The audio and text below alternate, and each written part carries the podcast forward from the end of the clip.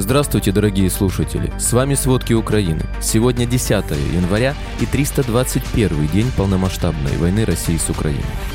Минобороны модернизирует военкоматы и проведет цифровизацию баз данных призывников в ближайшее время.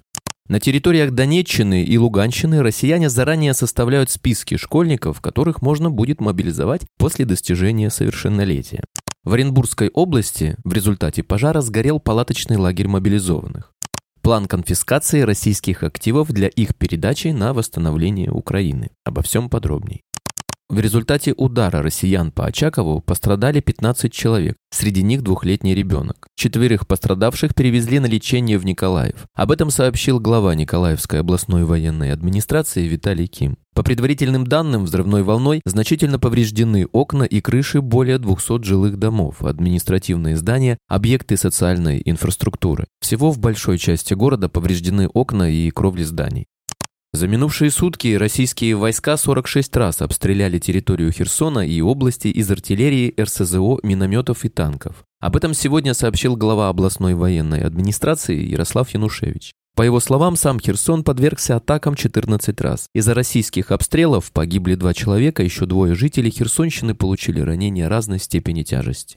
Российские войска вчера поздно вечером нанесли ракетный удар по Краматорску и Константиновке Донецкой области. Об этом сообщает заместитель руководителя Офиса президента Украины Кирилл Тимошенко. Основной удар пришелся на дорогу и двигавшийся по ней автомобиль. Известно, что находившиеся в машине два человека погибли. О раненых и повреждениях инфраструктуры не сообщается.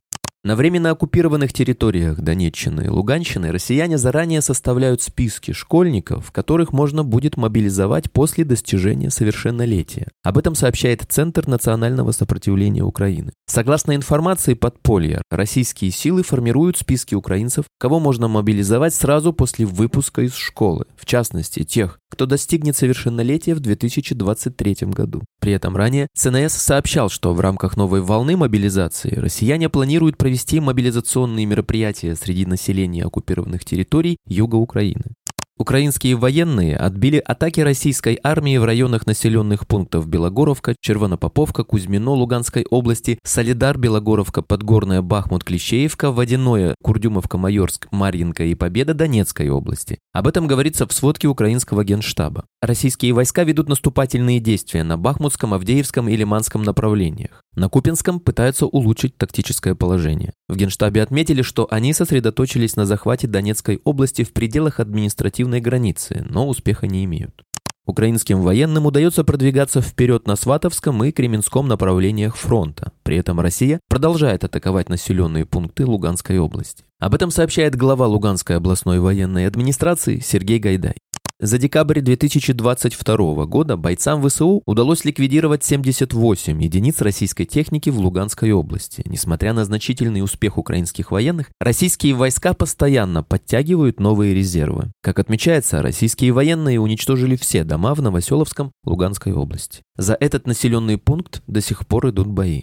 СБУ удалось перехватить разговор одного из российских военных. Он подтвердил, что во время отступления из города Лиман Донецкой области россияне убивали гражданских. Всех молодых женщин, по словам российского военного, они насиловали, резали и расстреливали. В СБУ отметили, что все слова российского солдата задокументированы. Следователи работают над тем, чтобы за каждое свое преступление россияне получили максимальное наказание.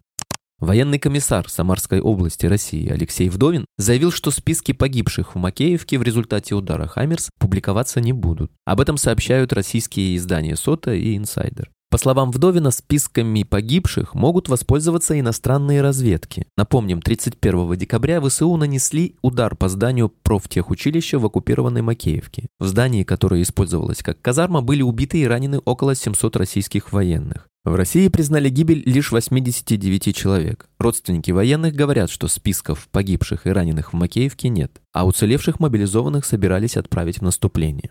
Российская частная военная компания «Вагнера», активно участвующая в войне против Украины, наращивает свое присутствие в Сербии. Это вызывает беспокойство у США. Об этом сообщает издание «Политика». Месяц назад представители ЧВК открыли в Сербии организацию под названием «Российско-сербский центр «Орлы». Эта организация планирует информационно противостоять российским либералам, которые проживают в этой стране и занимаются антироссийской деятельностью. Как отмечает издание, присутствие ЧВК в Сербии выдает возрастающую напряженность на границе границы с Косово. Правительство США обеспокоено тем, насколько ЧВК Вагнера вмешивается во внутреннюю политику суверенных стран, нарушает права человека и грабит их минеральные богатства. У США есть доказательства того, что жесткие методы, которые представители частной военной компании применяют, только усугубляют ситуацию. Это создает возможности для экстремистов в стране. Представители ЧВК присутствуют во многих странах мира. Речь идет о Сербии, Мадагаскаре, Ливии и других. Однако теперь вагнеровцы усиливают свою активность в тех странах, странах, где США имеет больше деловых и дипломатических интересов.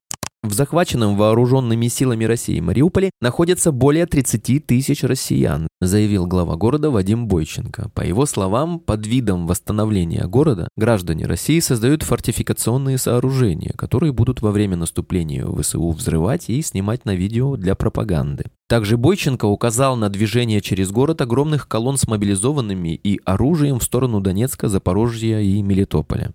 Соединенные Штаты имеют подтвержденный и надежный план финансирования необходимой Украине безопасной экономической, гуманитарной и энергетической помощи практически на весь 2023 год. Об этом сообщил советник президента США по национальной безопасности Джейк Салливан. Конгресс США принял, а президент Джо Байден подписал закон о бюджете страны на 2023 год с почти 45 миллиардами долларов в помощи Украине и союзникам, тогда как Белый дом просил о 37 миллиардах. Напомним, что 6 января США объявили рекордный пакет военной помощи для Украины. Среди прочего, государство получит 50 БМП, 100 БТР, 18 САУ, бронеавтомобили, боеприпасы и многое другое.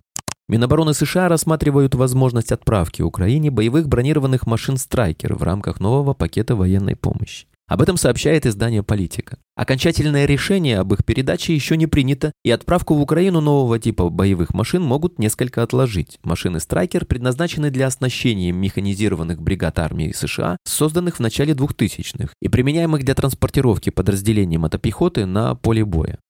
В составе вооруженных сил Польши создадут новую дивизию, которая будет дислоцироваться в Подляском воеводстве вблизи границ с Белоруссией и Россией. Новое военное объединение будет называться Первая пехотная дивизия легионов. Об этом сообщил министр национальной обороны Польши Мариуш Блащак. По его словам, в составе новой дивизии будет 4 бригады, по 4 батальона в каждой бригаде. На вооружении дивизии будет современная бронетехника, закупленная Польшей у США и Южной Кореи, и собственного производства. В частности, речь идет об американских танках «Абрамс», а также южнокорейских танках К-2 и самоходных артиллерийских установках К-9. Армения отказалась проводить учения ОДКБ на своей территории. Премьер-министр страны Пашинян назвал это нецелесообразным. План конфискации российских активов для их передачи на восстановление Украины готовят в Эстонии. Власти хотят представить юридический механизм уже в конце января, к моменту, когда Еврокомиссия разработает соглашение о том, как поступить с 300 миллиардами евро замороженных резервов Центробанка России и средств, попавших под санкции граждан России. По оценке эстонского ведомства по борьбе с отмыванием денег, общая сумма замороженных в стране активов россиян составляет 20 миллионов евро. В учебной части в селе Нижняя Павловка Оренбургской области в результате пожара сгорел палаточный лагерь мобилизованных, сообщает издание 7 на 7 «Горизонтальная Россия». Пожар произошел рано утром в понедельник, 9 января. По данным одного из мобилизованных, пожарная машина, дежурившая в части, оказалась якобы без давления. Военным пришлось ждать городских спасателей. Предположительными виновниками пожара мобилизованный назвал пьяных офицеров. Пострадали в том числе палатки мобилизованных из Самарской области. Отец одного из них рассказал всем на всем, что сына внутри не было, но он возвращался в часть из отпуска. Но семья предполагает, что все вещи, которые ему покупали перед отправкой и после, сгорели. Минобороны модернизирует военкоматы и проведет цифровизацию баз данных призывников в ближайшее время, заявил Шойгу. В 2022 году Россия закончила с дефицитом бюджета в размере 3,35 триллиона рублей, по сообщению Минфин. Эту информацию РИА Новости подтвердил министр финансов Антон Сулианов. В 2023 году бюджет страны также планируется дефицитным. В частности, он предусматривает увеличение оборонных расходов до почти 5 триллионов рублей, 17% общих расходов.